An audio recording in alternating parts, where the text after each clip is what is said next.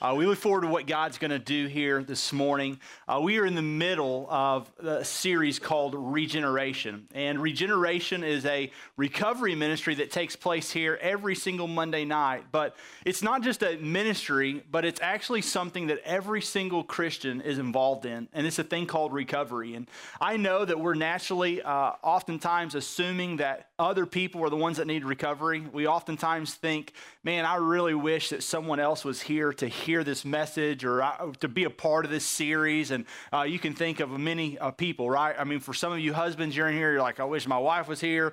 Uh, for some of you wives in here, you've been praying that your husband would be coming. You know, uh, you've been thinking about your cousin, you've been thinking about your aunt, you've been thinking about your brother, you've been thinking about everyone else. But the thing is, is this, and this is what I want everyone to understand is that recovery is something that every single Christian goes through. And the reason why it's a process of walking out of sin and darkness into a, a, a process of justification, seeing God reveal himself, living your life just as if you've never sinned, and then moving you from justification to sanctification as you grow in him. And as you grow up in christ then there's many things that are a natural part of our life that we have to deal with. Many things from our past and then many steps that we have to take for our future uh, Nate Graybill, the guy that you just saw on the screen, is a very good friend of Stone Point and Mark and I. Uh, he is the pastor of regeneration at Watermark. Uh, they are the ones who actually wrote the curriculum, and we are now one of about 20 churches all across the world that are actually uh, doing regeneration in a pilot program. They accepted us into that, and we are now about a year and a half into our commitment with them, and we have an awesome relationship with them. And so um, that was that was Nate, but it was his story. Even before they had recovery, he was in recovery. Did you notice that? Even before we had a program, even before we had a place to go, we had recovery to do. And he said, What did we do? He said, We searched the scriptures. We dived in this problem with community. We got in with other people and we got neck deep in realizing what it was that really was that we were struggling with. And he said, And there were many things that were the cough medicine. There were many things that I was covering my life up with. And for his wife, she had some challenges. But for him, he said, Pornography was actually a cover up for my people pleasing and pride. Why? Because I could get away, retreat, and be the king of my own world. But that's what sin does. Sin so easily entangles us, it deceives us, it lures us in. And that's the point of recovery. Um, matter of fact, we were here Thursday night, and I, I think many of you probably on this campus are aware that my dad had a, a, just a horrific accident in September, and uh, he's actually sitting um, with us today. but one of the things that we were talking about the other night at prayer here on our campus Thursday night is he looked around. He said, Many people would think that I was normal. He said, if you were to approach me, if you were to walk, he said, if I set my cane to the side, he said, you would believe that I was just fine. He said, but it's not until you get up close that you realize that I can't see you with one of my eyes, that it's I only got one eye to see you. And he says, Not until you start talking to me and I just nod my head and smile that you realize I can't hear you, that I, I, that I can't understand what it is that you're communicating. And he says, It's not until you watch me walk that you realize that my balance is off. But he said, If you just stare at me, you just look at me, you assume that he's just a, a normal guy. And so people rush in front of him at Walmart. They don't, you know, they don't have any attention to him because they believe he's just normal, right? And that's really then what brought this thing up that he said. He says, We just prayed for regeneration, which was one of the things we prayed for on Thursday night. He said, How easy is it for all of us in our life to assume that we're all okay? And he said, I've done that all my life, and God has given me but one eye, but he's given me eyes to see. And he's given me ears to hear. And he said, and this is what he said that there are people who are hurting, and it's deep below the surface where you and I can't see. But God knows it's there, and as people, we have to be searching for their help. And I was like, oh. And that really is what recovery is. Recovery is realizing our need for God. Really in regeneration and even in your own recovery, the very first step to that is admitting. That's the first step, is admitting that you and I are powerless over our lives. That our lives are full of broken and sinful patterns and we cannot what we cannot break the strongholds the chains ourselves and so we admit that we're sinners right? That is truly Romans 3:23. For all have sinned and fall short of the glory of God. And I think all of us in here would say, I know that in my life I have fallen short of the glory of God. No matter where it is that you sit, no matter how pretty of a picture you want to paint of your life, your marriage, your job, your home, we're all sinners. We all fall short of the glory of God. And there's got to be a point in our recovery process that we admit that, throw up our hands, and then what? Believe in a God that can fully restore us. That's where recovery begins, is believing a God that can fully restore us. And then as we believe in him, we what? We trust in him. That's step 3. You move from belief to trust, deciding to put your will, your life in God's hands, knowing that in essence you can't, but he can. And so in all the places that you fall short, God measures up. In all the weaknesses you have, he is strong for you on your behalf.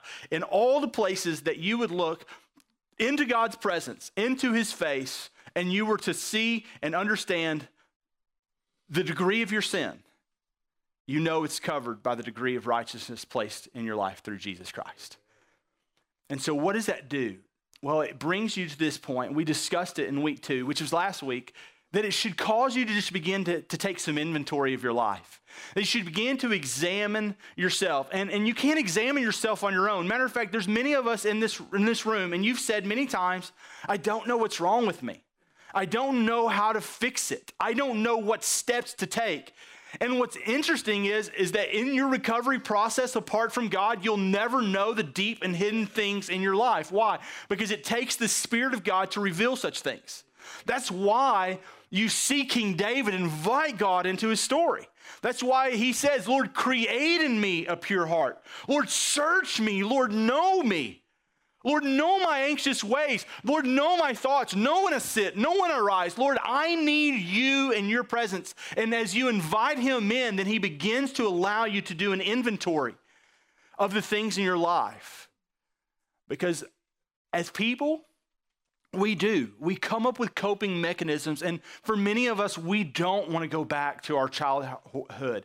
We don't want to go back to the days of college where we made many mistakes. We don't want to go back to the times like Jennifer spoke about last week in, in abortion and in painful times. We don't want to go back there. And so what we do is we find coping mechanisms, cover ups, cough medicine to help us relate and it's not until we invite God into our story are we able to go back and begin allowing Him to redeem those difficult things. But if He doesn't redeem them, if He doesn't speak truth into your life, then you'll continually believe deceptive lies from the enemy. Lies that, that bring fear in your life, bring isolation, bring pain, and bring a reminder of how far you believe you've fallen. And while you have fallen in your sin, Christ is there to what? Restore you. And so when you accept his restoration, then you can do true inventory. And then that means that it brings you to two things because inventory in your life does reveal how far from God you really are. And what does it do?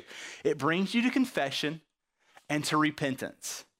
It brings you to confess to the people in your life that you need in community. One of the things that I love about Nate's story is he said, before there was a recovery program, I what? I dove into the scriptures, I did an inventory of my life, and I what? Confessed and brought in people in my life, my wife and my community in my story. Now, I'll tell you that one of the things that I want to encourage you to understand, and listen to me, you can argue it all day long, you can justify it all day long. Uh, you will never, ever, ever, ever, ever once convince me to believe you in this. Not only will I not believe you, I will not agree with you. You cannot have recovery by yourself. It is absolutely not possible. And you go, well, no, no, I know. I don't need other people. I've got God. No, no. Unfortunately, in the Christian life and in our faith, God did not set it up for us to live alone. If he wanted us to live alone with God, just us and God, then why would he ever have allowed us to be created? Moreover, why did Adam need a helpmate? because he suggests that community is important. And community is one of the hardest things for us to embrace. Why? Because it's easy to look into my face and go, you know what? It just is difficult for me. I'm just, I'm just shy, or you know, I just, you know, I just really struggle with that. It just puts me out of my comfort zone. Well, let me ask you this one question. If you could embrace all that God had for you through freedom in Christ by getting out of your comfort zone and involving other people into your community and into your story, would it be worth it? Yes. And unfortunately, there's so many of us that we live in pain and isolation. And yet God says, no, you need community. And I know that it, it, seems difficult. I mean, matter of fact, we even look at this and we go, well, in my repentance and in my confession, like, why do I need to, why do I need to even confess this to another human being? I mean, why do I need to reveal the exact nature of my sins? Like, can't I just tell them that I did some wrong? Like, can't I just tell them that, hey, you know, I missed the mark here? And yes, I guess you can. But the question is, is this how free do you really want to be? That's the question you have to ask. How free do I really want to be? Because if you want to be totally free, then you say this God, you know that I've wronged you. God, you know the error of my ways, and I don't mind sharing with other people, not because I'm proud of it, because I'm actually not, but because I don't ever want the enemy or anyone else to dangle something over my head that Christ has already paid for. And that's the point. Don't give other people a foothold where Christ has already set you free.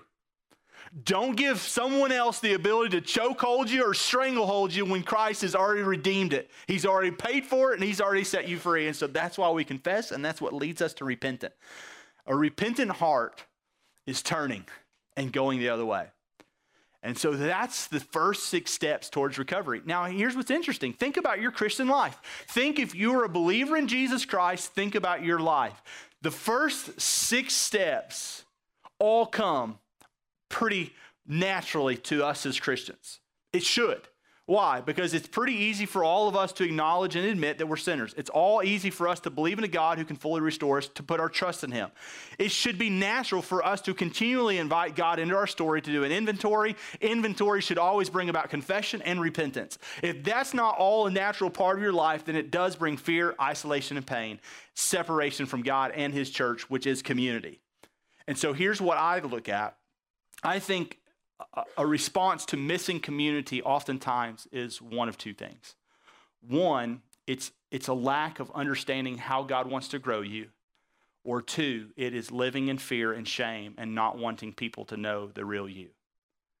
But either way, you don't get to all that God has for you. And so, as Christians, one of the reasons that we implore you as church people, and particularly as members in our church, to connect with God connect with others, connect in service, connect with the world is because the Christian life is not meant to be done alone.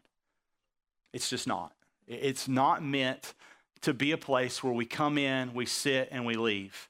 It's not meant to be a place where we just come and sing a few songs, hear a message, and then walk out. It's not meant to be for us at all, really. It's meant to be God manifesting himself through a community of people who are like minded, all in recovery themselves, all willing to admit their brokenness, their shame, their heartache, all saying, God, we need your peace, we need your wisdom. We need not to lean on our own understanding, but in all our ways acknowledge you that you may make our path straight. And when you get that, then you get a beautiful thing and you begin to see freedom experienced in your life.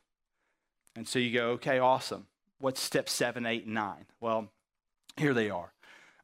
Christ does not call you to all of those things so that you continue to live the way you want to live. Matter of fact, He calls you to admit, believe. He calls you to trust. He calls you to do inventory, to confess, and to repent for this one reason it shows to everyone that you are a follower of Jesus Christ. Understand? And so, really, step seven is being a follower. If you remember, Jesus said uh, to those who would follow him in uh, Matthew 16 24, he says, Deny yourselves, take up the cross, and follow me, right?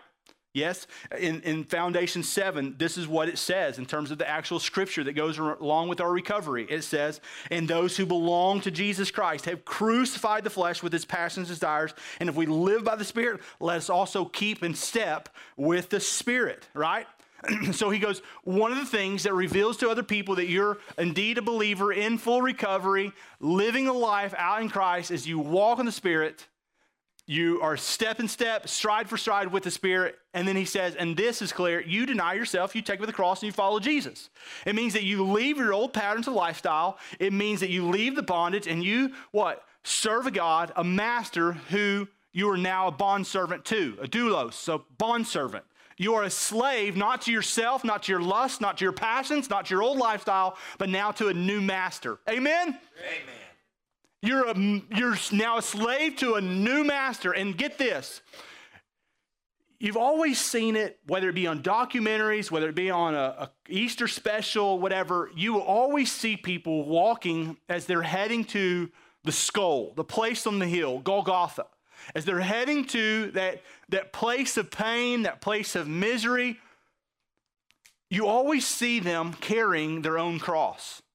And you don't just see that with Jesus, you saw that really with anyone. And, and the reason that they would do that is because it was, it was Rome's way of suppressing the people, and then it was also a way of putting their tyranny on top of them.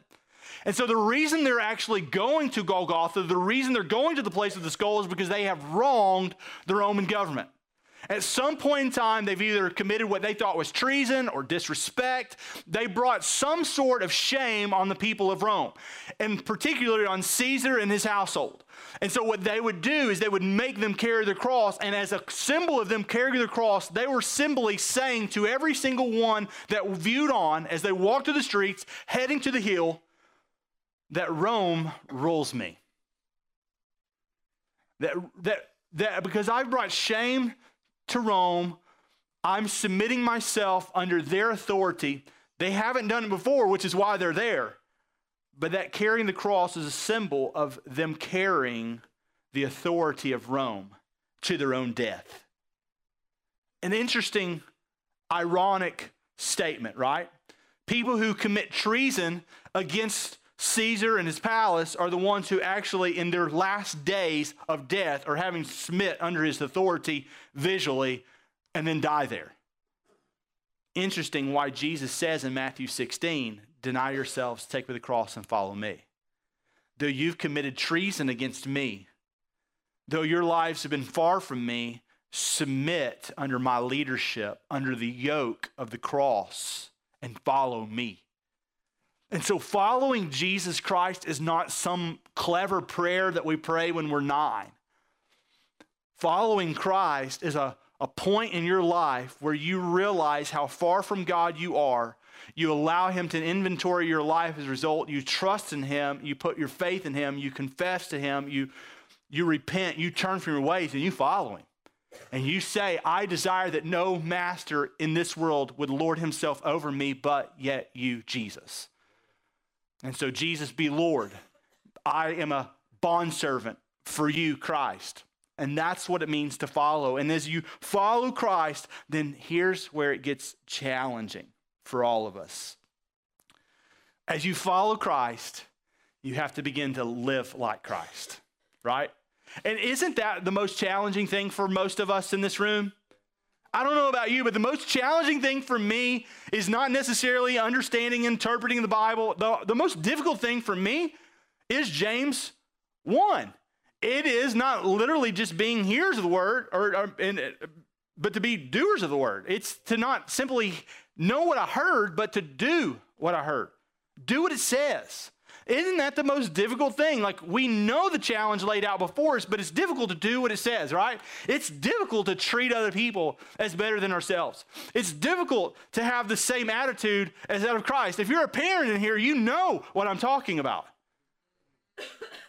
If you're a boss in here, you know what I'm talking about.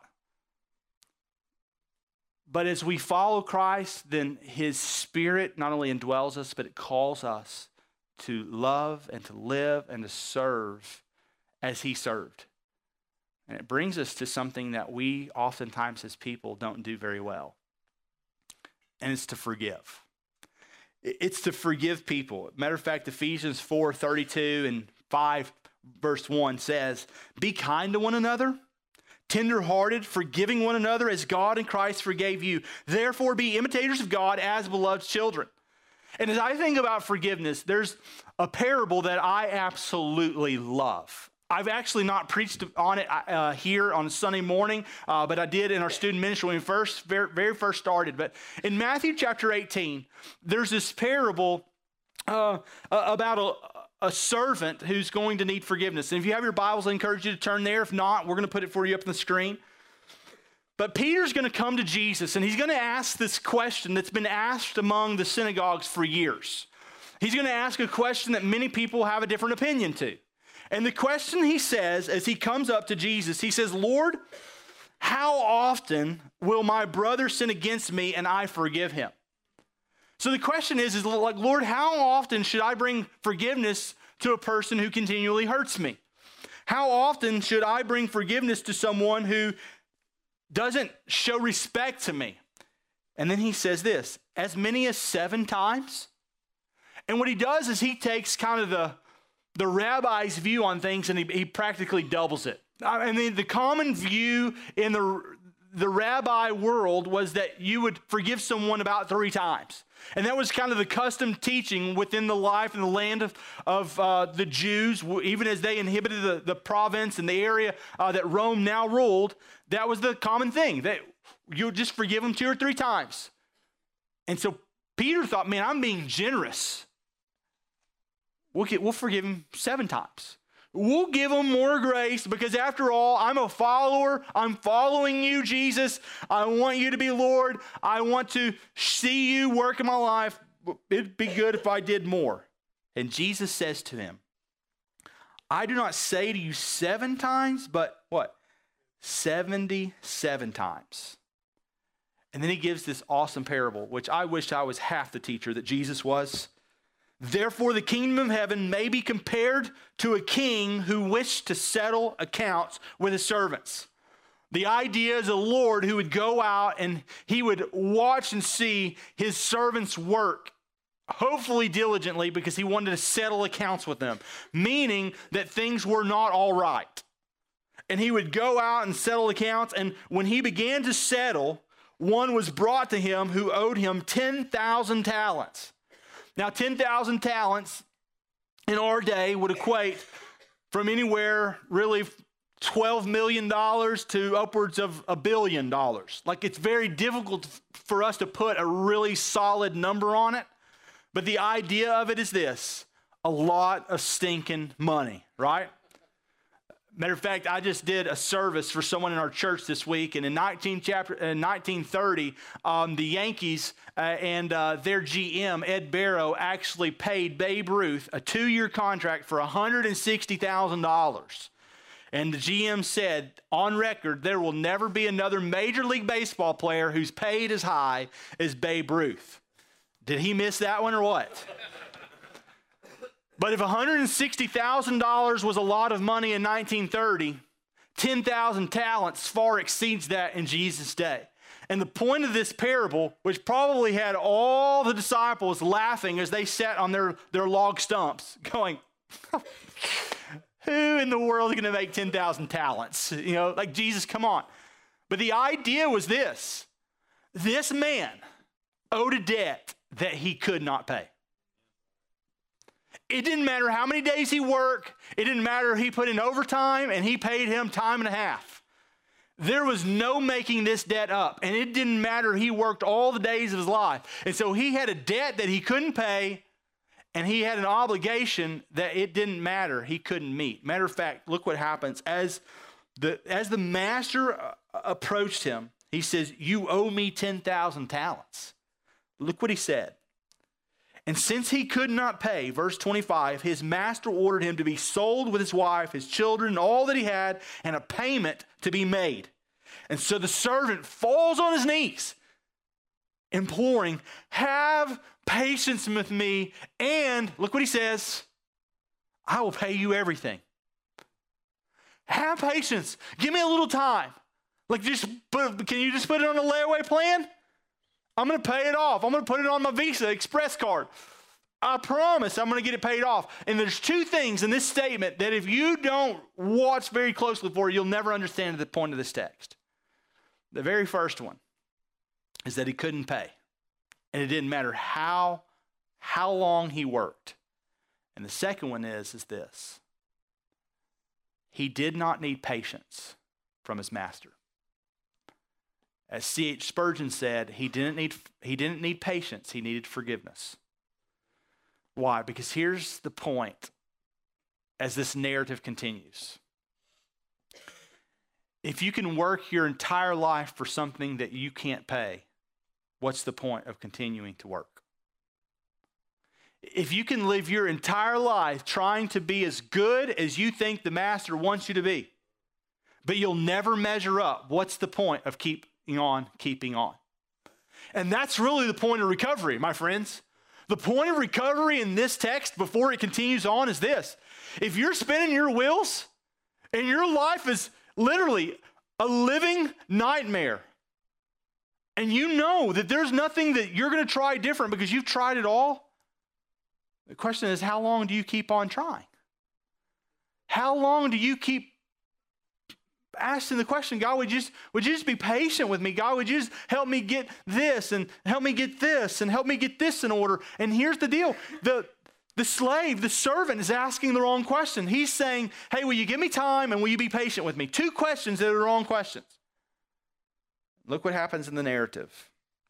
But out of pity for him, not because he asked the right questions, but out of pity for him, the master of the servant released him and forgave him the debt. Do you see what he did? He forgave him the debt. Did he ask for forgiveness? No. Which is something we'll come back to. But when the same servant went out, he found one of his fellow servants who owed him a hundred denarii, which is pennies on the dollar. Okay? a, a, a couple of days' wages. And seizing him, he began to choke him, saying, Pay what you owe. Do you see what he did? He leaves under the pretense of patience and time, and he gets forgiven, although he asked the wrong question. And then he takes the servant that owed him a fraction, pennies on the dollar of what he owed his master, and he begins to choke him out. Sounds like a lot of modern day church people I know. It is indeed the Pharisee. It is indeed the person who ties up a cumbersome load and someone's not willing to carry it himself. And that's the idea here. And then look what happens. When his fellow servants saw that he had taken this had taken place, they were greatly distressed. And they went and reported to their master all that had taken place. Then the master summoned him in and he said, You wicked servant, I forgave you all the debt because you pleaded with me. You got down on your knees. Do you remember that, John? You got down on your knees. You asked for patience. You asked for a payment plan. You asked for more time. And instead of giving you more time and instead of just being patient for you, I took all the receipts on your docket and I threw them in the trash. And then you're going to go out, you shrewd, wicked man, and you're going to choke someone out for fractions, pennies on the dollar of what has been done to you? And can you imagine the, the servant? I mean, what, what can you say? I, mean, what, what can you do other than want to drop down to your knees and beg again, right? But at that point, he had already proven the condition of his heart. And what was the condition of his heart? That he would choke someone out and that he was mean and angry and bitter? No. The condition of his heart, the condition of his heart, which is the ultimate sin problem for all of us in this room, is that we took advantage of the master. See, the problem is not that he went and choked the guy out. It wasn't that he was angry. The problem really was not the fact that he even asked for the money, I guess, in a sense, because the guy did owe him something. But the problem is, is this, is that he forgot to see what the master had done for him, which is why Jesus closes this text with these words. And should you not have had mercy on your fellow servant as I had on you, which is what the man said, and in anger his master delivered him to the jailers until he should pay all his debt. So he throws him in jail. And then look what Jesus does. So also my heavenly Father will do every one of you if you do not forgive your brother from your heart. You understand? What is he saying? He says this The reason that you and I don't go and put a chokehold on someone else who's grieved us, who's sinned against us, no matter how bad it is, the reason that we don't just say, hey, I'm going to just strangle them is because when we can't forgive, it reveals to us that we did not understand God's forgiveness towards us in the first place. And then that brings up a lot of good questions, right? Because you're like, well, okay, so I should just forgive. I, I, should just naturally forgive. Like if, if I go through all these steps, I get to the point where I follow God, then I just got to forgive everything. And that just means that I just keep on going. And when somebody does something wrong, I just pay no attention to it and I move on. Well, no, let me show you real quickly what forgiveness is not. Because that's the question that all of us have. Like, okay, so is it forgiveness if I go and, and, and, and talk to the person or do I even have to go to the, the person? Well, let's talk about it just real quick. Forgiveness is not letting the offender off the hook. Understand? Forgiveness does not mean that there aren't some consequences to pay. Now, in this particular case, the master, he, he was going to let the guy off the hook, yes? But in some cases, the offender does not get off the hook. In some cases, there are civil punishments. Sometimes there are relationships that are broken, and sometimes those things are not always restored. You can't always let people off the hook. Forgiving is not forgetting. You're not God. God takes our sins and throws them as far as the east of the west. And that's going to be an incredible thing to think about. You and I cannot always forget everything. But I can tell you what forgiveness is not as well. Forgiveness isn't forgetting, but it's also not storing it back here in the Rolodex where I'll bring it out in my convenience. Women, you're really good at that, right? So are you guys. All of us have a nice drawer back here in the back, don't we? And we bring it out when we need it, when necessary. And what's incredible is how many drawers are often in our memory cabinet. And so while it's not forgetting, it's not manipulating and using it against other people. Forgiveness is not condoning. Forgiveness is not condoning. What does that mean? Well, you don't offer forgiveness if someone made a right decision. You offer forgiveness when they made a what? Wrong decision. And so if they make a wrong decision, so it means there, there may be consequences to pay. It doesn't mean that you condone it. It doesn't mean that you just turn your eyes to it and go, you know what, it's no big deal. Because there are many of us in this room who we have sinned against another brother or a sister, and it's a big deal. There are many in this room that part of your recovery process, part of the revitalization that needs to take place in your life is because there was someone who did something horrific to you and they've never faced punishment and they should have. It never came out into the light and it was very dark. And the bottom line is, is this is that you feel like if I forgive them, then I'm condoning their behavior. And forgiveness is not condoning their behavior. It's not saying that their wrong is right. Because it's not. Sin is sin. And so we have to call it what it is, knowing that there are some consequences. And sometimes, as the recipient of sin, we face the, the what? The, the insurmountable, sometimes consequence, it feels like. Forgiveness is not reconciliation. Now, that sounds a little bit diff- difficult. Like, what? It's not reconciliation. How is forgiveness not reconciliation? Well, reconciliation takes two parties. Reconciliation means that the person who has grieved you also accepts and you, rest- you restore. Can reconciliation take place? Yes. Does it always have to take place? No. Matter of fact, one of the greatest arguments that we may have, particularly if it's something in the past, is how do I deal with something or someone if they're not even here? And so you need to know that like that shouldn't be a stumbling block for you. You should be able to move on knowing that you may not get rec- reconciliation. You may not get total reuniting in this picture, but you can still forgive knowing that forgiveness takes place with one party. So forgiveness is not reconciliation. Forgiveness is not an emotional decision. Forgiveness is not a feeling, because if it's a feeling, we would all go, heck no. Heck no. Right? And matter of fact, like it takes some time for this idea of forgiveness to manifest itself in our life because if it didn't take time, then our natural feeling would be like, I am not dealing with any of this. And then we naturally think all the things that come to our mind, right? Which we can't even talk about necessarily in this particular place and time, right? Because all of the, the things that run through our minds, we think, oh man, that's sorry jerk. He, you know, she's, and you just, it just goes on and on. You fill in your own blanks because you don't want to know mine, okay? That's the wicked servant uh, here as your pastor, right? I'm like, uh, it's me. I'm in this text. And so it means that I have to allow the Spirit of God to manifest Himself in my life over and over again to bring me to a place where I'm not simply making an emotional decision, but I actually offer something that God has offered me, and that's true forgiveness. And so, what is true forgiveness? This is the best definition I came up with, and I'm sure you probably have one better. And if so, you take whatever part of this you want and you make it your own, as long as you understand the point of it.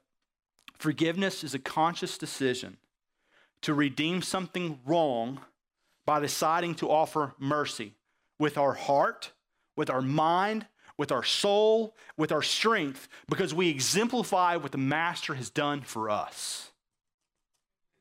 Now, think about that and, and read that. I had to double check this with my wife several times this week. Okay, does this make sense? Does this add up? She's like, it's pretty long. I'm like, I need it to be long. I needed to sink in. Forgiveness is not a feeling. It's not a condoning of what happened. It's not just turning your eyes to it. Forgiveness is a point in time in your life where you sit down and you contemplate and you ask the Spirit to do everything in your life, to allow Him to help you do an inventory. You confess where you need to confess. You repent where you need to, to repent. You follow Him, trusting that He's not going to lead you into a cliff, but He's going to leave you into what? Still waters, that He's going to lead you into a place where there's greener pastures to come. You know that though you're walking through the valley of the shadow of death, you're going to fear no evil for that. His rod, His staff, He brings you comfort. And so you know, God, I'm going to trust you in this. And then you make a conscious decision that I'm going to forgive. It's time for me to move on. Why? Because if you don't, you'll stay in a place of darkness, in isolation. You'll reject community. You'll reject transparency and you'll look like you're okay. And you'll, you'll be a resemblance of Mark Bachtel, a guy that initially you look at and you go, there's nothing wrong with him.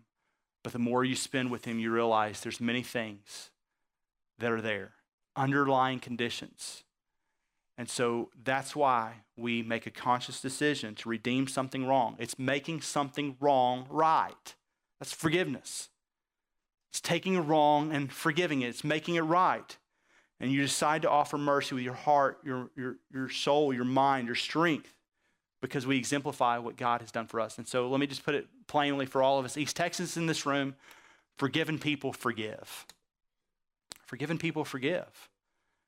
And it brings you to this idea of amends. And amends is simply this Romans 12, 17, 18. Repay no one evil for evil, but give thought to do what is honorable in the sight of all. If possible, so far as it depends on you, live peaceable with all men. It doesn't say live peaceable with just a handful of people that you get along with. It says it's so far as it is possible, live at peace with all men. It means reconcile what's been made wrong, knowing what forgiveness is knowing that there are some hard conversations to have, and in some cases you can't have. And but if you can't have them, it doesn't mean that you have to be chained there. Why? Because the Spirit can bring freedom. And my prayer is, is that in our recovery process, we know and understand that God is a gracious master. But listen, He brings forgiveness to those who ask for it. You know what forgiveness is not? You know what amends is not? Let me kind of close with you. Amends is not, I'm sorry that you took what I said wrong. I hear that all the time. I'm sorry that you took what I said wrong. I'm sorry that what I did offended you. L- let me ask you a question. For God so loved the world that he gave his one and only Son, that whoever would believe in him would not perish but have everlasting life. I'm going to close with this question is the cross sufficient for everyone who has ever sinned? Yes. Because it's sufficient for everyone that has ever sinned. Will everyone experience new life in Jesus Christ? No. Why not? Because it's only the one who asks for forgiveness that amends are made right. And so, one of the greatest things that we need to work on as Christians is not simply saying, Hey, I'm sorry I, I, I, said that, or Hey, I'm sorry, I'm sorry. You know what my kids say every time they do something wrong? I'm sorry. Hey, Caleb, come here. I'm sorry. Brady, I'm sorry, Dad. Blakely, I said I'm sorry. I said, say I'm sorry. I'm sorry. And then what do they do? 10 minutes later, the same thing, right? I'm sorry. I'm sorry means, will you forgive me? And I'm not going to do that to you again. Understand? Now, we are fallible people. We're broken. And broken people hurt people, hurt people, right? But as we forgive, it should cause us to make amends. And making amends is living at peace as best we can with all men. And so may God just do work in our lives because we live in a community, we live in a county that is fraction. Uh, there are many things that there are splinters in your life as a result of people that you went to school with, or people that you went to church with, or there's people that were in your family or in your family now and you haven't spoken to in years. And so may God use this idea of recovery. May He help us relate to the idea of regeneration so it moves us forward in our faith this year. May 2016 be a year of, of hopefully reconciliation, but for nothing else, forgiveness setting some people free because our master, Jesus Christ, is good. Let me pray for you, church.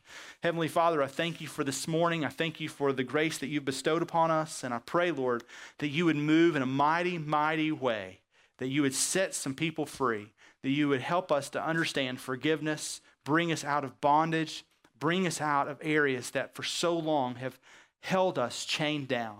Set us free, God, from areas that are not like you. Help us, God, to bring forgiveness to other people, to live at peace with other people as best we can by making amends with them. Lord, we love you. We thank you for the challenge of your word. And we thank you for the revelation that you show us in your scripture. In Jesus' name, amen.